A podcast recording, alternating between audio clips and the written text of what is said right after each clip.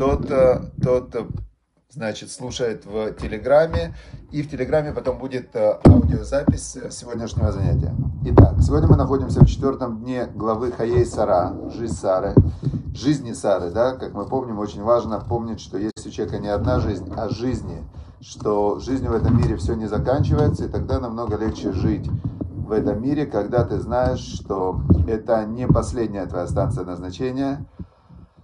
Значит, чтобы было сегодняшний урок Леры Фашлама для полного выздоровления. Рита Бат Бася. Вчера сделали моей маме операцию, и что она сейчас выздоравливает. И может быть, Ирина, он в стабильно тяжелом состоянии, но мы надеемся, всегда надеемся, что будет все хорошо.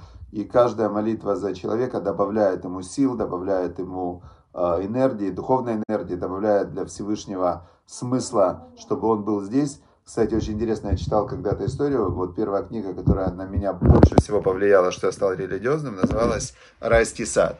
И там в этой книге «Райский сад», э, такая тоненькая была книга на русском, э, там рассказывались истории людей, которые пережили клиническую смерть. И одну историю я запомнил прям на, это было больше 23 лет назад, значит, я запомнил историю, когда была одна женщина, которая, которая у нее была несколько раз клиническая смерть. Раз, второй, третий, пятый.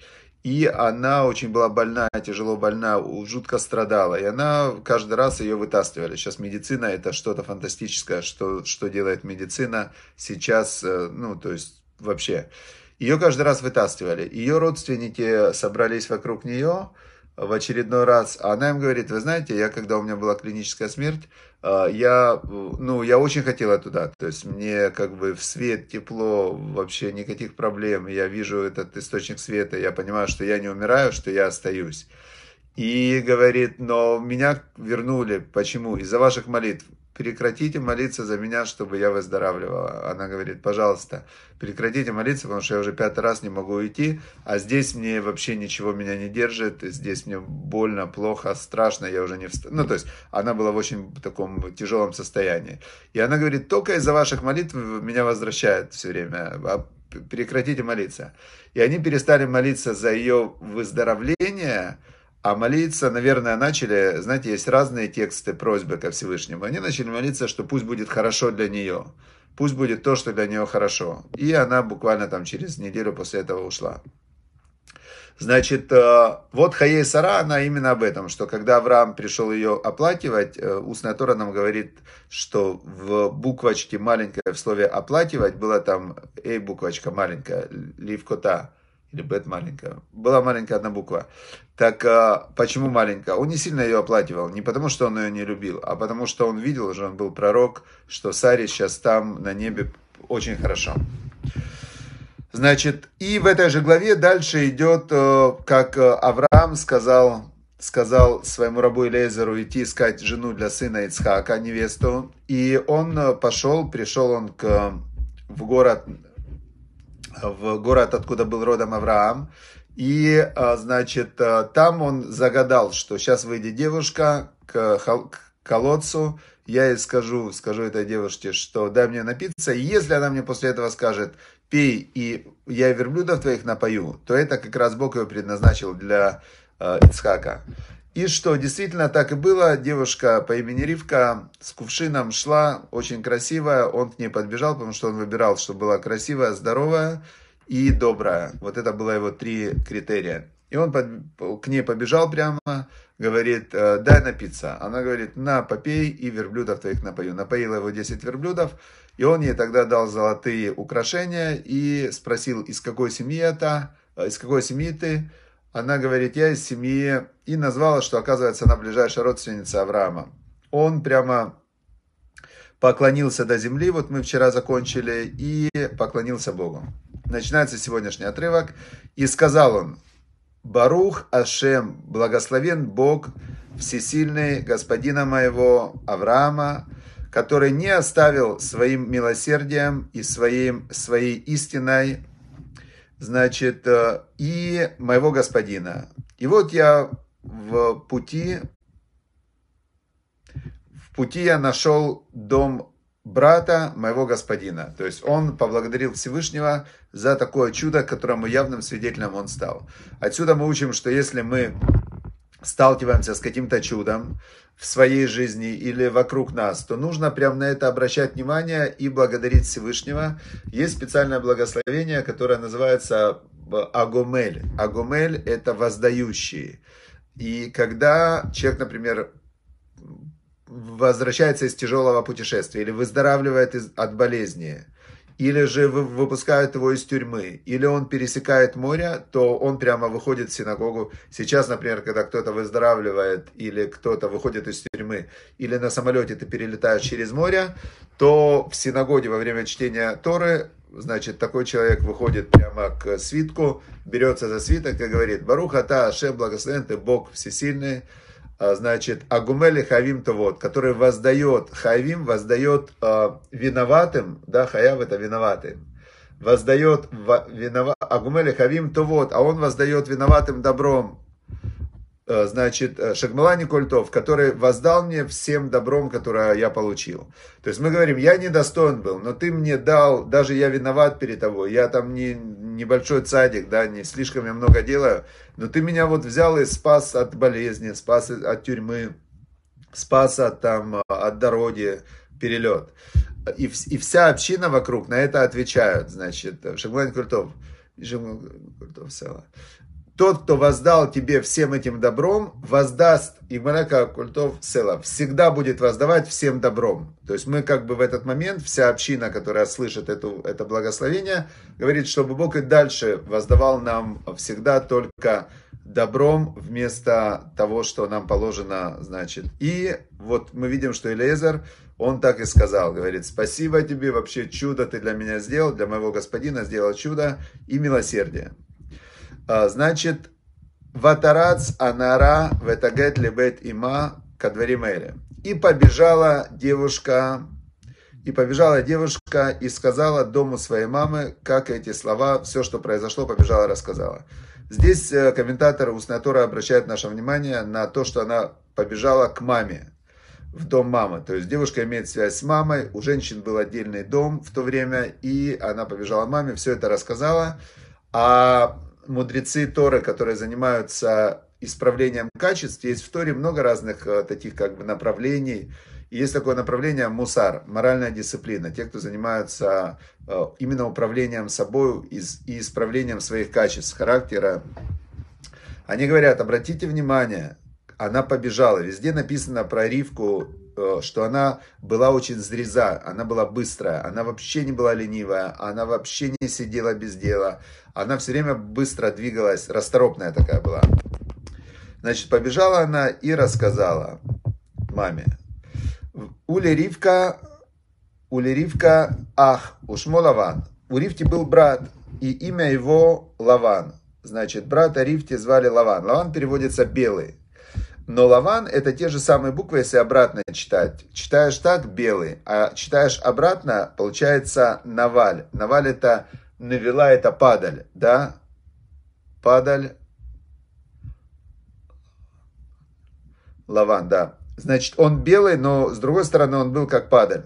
То есть есть такие люди, которые снаружи, они очень белые, они очень светлые, они выглядят очень так хорошо, но внутри у них есть очень черное. Мы потом узнаем этот лаван, дальше очень большую роль в, играет в нескольких главах, мы с ним еще будем встречаться неоднократно. Это будет потом э, папа жен Якова, да. Теперь, но здесь мы первый раз с ним встречаемся, и мы что мы про него узнаем? Был у Ривки брат, и имя его Белый. Ваярац Лаван Эль Аиш. И побежал Лаван этот белый к человеку Ахуца Эль Аайн. Побежал он к человеку, к этому колодцу за город. То есть мы видим, что вся семья Авраама, вся семья получается, Ицкак, Арифти, то есть праотцы, у них было вот это качество, они все бегали, они все были энергичные, быстрые, расторопные, и этому мы для, у них должны учиться. Этот Лаван побежал. А, Ваеи керот эт анезем. А, и дальше нам объясняет следующий отрывок. А почему это он побежал? Когда увидел он вот этот вот э, незем, это кольцо, браслеты, на руках своей сестры. И когда он услышал слова Ривти, своей сестры, которая говорила, так мне сказал вот этот человек, и побежал он к этому человеку, который стоял возле Гмалим Аляйн, который стоял возле верблюдов, э, возле этого колодца, возле источника. Значит, э, зачем нам то рассказал, что он увидел вот эти золотые браслеты, кольца и так далее? Чтобы подчеркнуть еще одно его качество, кроме расторопности, это качество называется алчность. И алчность, э, любовь к золоту, это тоже качество, которое, которое присуще, получается, изначально от праотцов. То есть у них было э, желание зарабатывать, и Всевышний им давал. Мы дальше узнаем, ну мы видим, что он благословил Авраама, Ицкака, Якова большим богатством. И мы видим, что корень этого был в семье, да, то есть есть разные-разные э, подходы. Я вчера с мамой перед операцией разговаривал, э, ну, а пап, отец мой, Захранули Враха, умер уже 8 месяцев назад. И вот в той же больнице мама шла на операцию, все, и что-то мы в разговоре, она говорит, мы очень хорошо жили, мы так любили друг друга, там все, всю жизнь любили, любили, любили. А я говорю, ну, с папой же нелегко было. Она говорит, ну, с одной стороны, нелегко, но с другой стороны, он был такой хороший человек, умный, и такой я его так любила. Единственное, что такая мама говорит, денег у нас никогда не было. Действительно, у нас в семье не было денег, а, и она была из семьи такой, э, как бы, зажиточной, да, а отец, он был из семьи, в которой, вот они в какой-то момент решили, что вот нужно быть бедными, да, и это очень было, кстати, правильное решение, которое им спасло жизнь, его отец был директор обув, обувной фабрики по, по образованию, именно по обучению, и учебного центра обувной фабрики. И когда были в 50-е годы, там садили людей по доносам, он единственный из руководства фабрики остался на свободе, потому что он был настолько честный, настолько бедный, что даже никто на него не хотел доносить. Когда мама за отца вышла замуж, что у них, они жили с семьей в одной комнате, отец с родителями, и отец мой спал на сундуке. Это было уже, ну, получается, 60-е годы. Это не было какие-то там 50-е годы. Он спал на деревянном сундуке. Настолько они были бедные. Вот. И, значит, но мы здесь видим, что это какой-то был, конечно, передип. Потому что Лаван, он, он когда увидел золото, он прям побежал, побежал к этому человеку. Значит, и что было дальше? Что было дальше? И сказал он ему, Бо, он ему говорит, приходи, давай, приходи к нам. Барух Хашем, благословен Бог. Лама тамот бахуц, зачем тебе стоять снаружи? Он ему говорит, ванухи, а я, а я пените абайт, я освободил уже дом, умаком лягмалим и место для верблюдов. Говорит нам устная Тора, Раша нам приводит этот мидраж, что когда он сказал «освободил я дом», он сказал «я освободил дом от идолов». Он знал, что Авраам и его раб Элиезер, что они верят в единого Бога, и они не могут находиться в месте, где есть идолы. И он, значит, говорит, я освободил дом от идолов, и есть место для верблюдов переночевать, все. И пришел этот Пришел Аиш, это пришел Раблезер в дом, и, а, значит, он а, открыл верблюдов. Что значит он открыл верблюдов? Говорит нам устная Тора, что у них были намордники и зачем он на них одел намордники? Чтобы они не ели чужую еду, чтобы ни у кого, даже и верблюды, чтобы они не украли. Авраам очень остерегался того, чтобы не украсть, не обмануть и так далее. И он и раб Лезер, в этом была их праведность, что они были кристально честные, и поэтому даже верблюдам они за, закрыли эти рты намордниками. И когда он им открыл эти намордники, «Вайтен тевен мисполик малим», и дал он еду верблюдам, и воду помыть ноги взял он, и ноги помыть э, людей, которые были вместе с ним. Значит, э, и поставили перед ним кушать. Ему тоже накрыли на стол. Значит, мы здесь видим следующую вещь, что когда по Торе, если, например, у тебя есть верблюд, у тебя есть там животное какое-то, собака, или там даже попугайчики, например, а, и ты приходишь домой, то ты вначале должен покормить своих животных, а потом покушать сам. Мы видим из этого порядка, что именно в таком порядке надо действовать. То есть не самому сесть поесть, а животные твои голодные сидят на тебя смотрят. Покормил животных и после этого поставили перед ним еду. Но он говорит, Вайомар, лохаль ад им дебарти дворай. Он говорит, я кушать не буду, пока не скажу то, что я должен сказать. И сказали ему, говори. Отсюда мы тоже видим, что э, правильный работник, правильный э, сотрудник, правильный раб, в то время раб это был как, э, как продолжение своего господина, он должен что делать?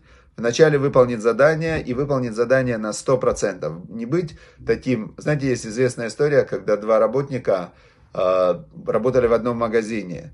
И один получал 100 рублей в месяц, а второй получал 1000 рублей в месяц. И тот, который получал 100 рублей в месяц, он хозяину говорит, слушай, а что ты мне платишь 100 рублей? А, а ему тысячу. Тот говорит, ну давай сейчас я тебе покажу. Вот смотри, говорит, видишь там приближается телега с купцами. Видишь? Вижу. Сходи, узнай, значит, э, сходи, узнай. Видно было, что они везут пшеницу. Сколько стоит пшеница? Тот сходил, приходит, говорит, пшеница стоит 10 э, рублей мешок. Он говорит, хорошо. А теперь второго зовет, говорит, слушай, сходи, узнай, сколько стоит пшеница. Тот пошел, возвращается, говорит, э, они вначале сказали, что стоит 10 рублей мешок. Но я их спросил, а сколько будет стоить, если я всю телегу куплю? Они сказали, если всю телегу купишь, что будет стоить 10 э, рублей, 5 э, рублей мешок. Я спросил у них тогда, куда они едут торговать. Они сказали, что они едут в соседний город торговать. Я тогда у них спросил, а если я у них куплю всю телегу, но деньги заплат... мы им заплатим через месяц. А, они сказали тоже отлично, мы месяц как раз нам есть, что в этом городе делать, хотели тут посидеть. И поэтому, говорит он хозяину магазина, я предлагаю купить у них по 5 рублей за мешок всю телегу, я съезжу в соседний город, сейчас продам их по 10 долларов, по 10 рублей за мешок, и вернусь в течение двух недель, и мы заработаем по 5 рублей на мешок. Тот тогда говорит э, второму работнику, который за 100 рублей, говорит, видишь теперь, почему тебе я плачу 100 рублей, а ему я плачу 1000 рублей. И тут мы видим по Элиезеру, почему Авраам весь дом дал ему в управление, потому что когда ему сказали, покушай, он говорит, нет, пока я не выполню свою задачу, за которую меня послали, я кушать не буду. И сказал Эвет Авраама, э, и сказал он, видите, и тут вот он подчеркнул вот эту вот вещь. И сказал, Эвет Авраам Анухи, раб Авраама я. То есть он, как Авраам был раб Всевышнего, как Моше Рабейну был раб Всевышнего, э, также Элезер был раб Авраама, да, э, он был его ученик ближайший, он был его, его как продолжение. И он продолжает Элезер. Бог благословил моего господина очень, и он очень вырос и дал ему скот мелкий, скот крупный, серебро, золото, рабов, рабынь, верблюдов, ослов. Значит, тут мы видим очень интересную вещь, что все-таки, все-таки, все-таки материальное благословение – это благословение от Бога. И можно сказать, что если у человека есть много имущества, то его Бог благословил этим имуществом. То есть э, мы видим в Торе так написано, значит это есть действительно благословение. Дальше он продолжает. Вателет Сара Эшет Адуни Бен Ле Адуни Ахарей Зикната. И после этого он продолжает. И родила Сара, жена моего господина, сына моему господину, э, уже когда состарилась. Э, мы видим, что и дети – это благословение. Есть благословение материальное, есть благословение детьми, это благословение. Есть благословение здоровьем, потому что когда она родила в старости, это отлично, когда человек в старости может рожать, делать детей, э, ходить, бегать, радоваться, веселиться. Это прекрасная вообще старость, и это тоже благословение. Вейтен ло э, и дал ему, этому сыну, все, что было у него, мой господин, все, что у него есть, все имущество, дал именно ему. В этот момент, говорит нам устная Тора, он показал, он показал им, э, значит, документ дарственную, в котором было написано, что Авраам, значит, э, все свое имущество дарит, не завещает, а дарит при жизни своему сыну. Дарственное. То есть, что сын очень богатый тоже. И заклял меня мой господин, говоря, чтобы взял жену, чтобы не брал жену из э, жен кнанских народов, что там он живет сейчас. Э, и чтобы я пошел. Дальше идет вся история, которую мы уже слышали, чтобы я пошел в, в его родину, в его город, и взял ему жену из его семьи, и взял он с меня за это клятву, а я спросил, если, жена, если девушка не пойдет за мной, э, и он сказал, если не пойдет, а он мне сказал, вот тут важно, Бог, что я ходил перед ним всю жизнь, да, то есть я старался перед Богом, и шлах Малахов пошлет он ангела вместе с тобой, и ты преуспеешь на, на твоем пути, и возьмешь ты жену из моей семьи, из дома отца моего. Но если нет, значит, э, свободен ты от клятвы. То есть Авраам Авину понимал, что с одной стороны, он всю жизнь действовал для Всевышнего, он прошел 10 испытаний, он сына своего этого, которого сейчас женит, хотел убить вообще, да? потому что Бог ему сказал, убей сына, и он ну, как бы имел заслуги перед Всевышним. Но даже при этом он понимал, что Бог это не автомат с газированной водой, что ты туда бросил монетку и должен получить воду. Бог это Бог, он хозяин мира, он может э, дать тому, кому не положено, и может э, дать, не дать. То есть у Бога свои расчеты, Бог э, то есть это мироздание, это совершенно мы не можем постигнуть его замыслы. Поэтому мы только можем радоваться, что у нас есть вообще понимание, что есть Бог, и мы с Ним связаны. И эту связь увеличивать, увеличивать, увеличивать. Поэтому сказал э, Авраам, что если она все-таки не пойдет, значит не пойдет. То есть не все, что я хочу, Бог не обязан давать. И не обязательно в то время, когда я хочу, и не обязательно мое желание в этом мире определяющее. Большинство людей этого не понимают, и они всю жизнь э, живут исходя из того, что если я что-то хочу, так должно быть, а если я не получаю, значит все плохо. Нет, то есть не вообще, просто то, что ты себе придумал, оно почему-то не реализуется. Причем, скорее всего, из-за того, что ты что-то там в другой момент думал не так, делал не так, как бы, знаете, у человека есть и то хочу, и это хочу, и... В общем, Авраам сказал, что не получится, так не получится. Теперь дальше раб продолжает свой рассказ, раб Элезер, и говорит, что и дальше я пришел к колодцу, загадал, что если девушка, я попрошу попить, а она верблюдом напоит, значит это она. И все рассказал, как все это было. И дальше он им говорит, Значит, э, я, дальше он продолжает рассказ. И я, значит, э, распростерся перед Богом и благословил я Бога, всесильного господина моего Авраама, который меня повел по этому пути истинному и привел меня прямо в дом брата моего господина, и чтобы взял я дочку, жену для его сына. И теперь он говорит, все, на этом мы сегодня заканчиваем. И теперь, если вы считаете, что надо сделать со мной хесед, милосердие и истину, он говорит, это ну, будет правильное решение, а, значит, а, то скажите мне, значит, если вы понимаете всю эту историю, значит, скажите мне, и, значит, а, отдайте мне дочку в жены для сына моего господина. Если нет, он говорит, тоже нормально, я поверну тогда вправо или поверну влево.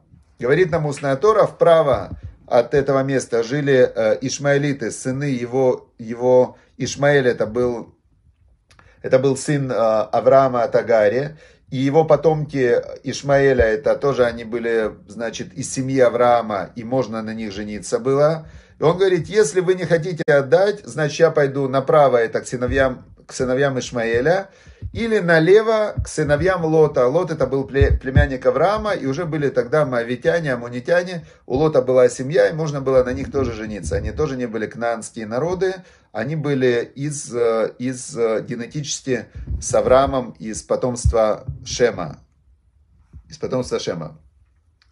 И ответили Лаван и Птоэль. Значит, Лаван это брат Рифти, Птуэль это папа. Тора устная нам говорит, что, видите, все-таки у них были проблемы, потому что сын не должен отвечать перед отцом. Значит, и ответил Лаван и его папа Птуэль и сказали, от Бога и отца Адавар. От Бога вышло это событие. То есть однозначно от Бога. Э, и не сможем мы э, сказать тебе э, ни добро, ни зло. То есть это мы видим уже здесь, это судьба от Бога. Вот Ривка перед тобой, бери ее и иди. И будет она женой для сына господина твоего, как сказал Бог.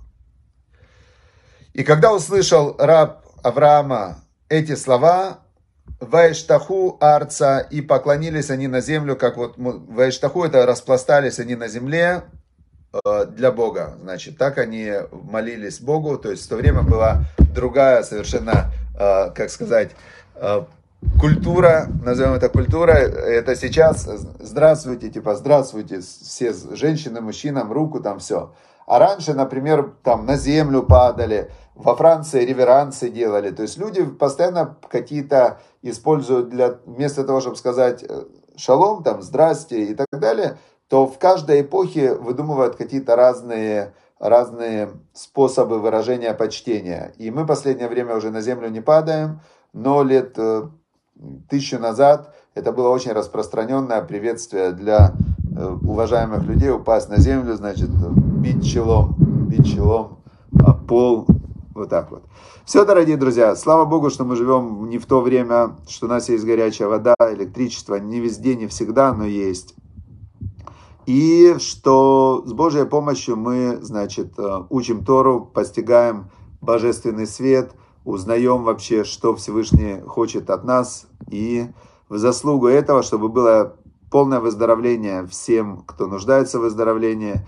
Э, я молюсь за, чтобы мама моя выздоровела, чтобы выздоровела, значит, может быть, Ирина, чтобы все, поддерживая все ваши молитвы, чтобы, если вы за кого-то молитесь, я говорю амин, чтобы были все здоровы.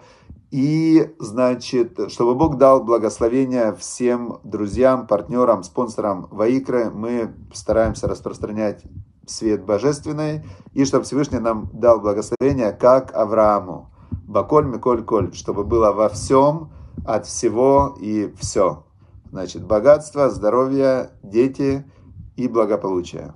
Все, и, естественно, мир, потому что без мира это все не работает. Мир э, между мир, в котором мы живем, да, чтобы был шалом, чтобы не было войны, потому что в, наоборот, кстати, интересно, что в Мишле написано, что богатство помогает человеку только во время мира.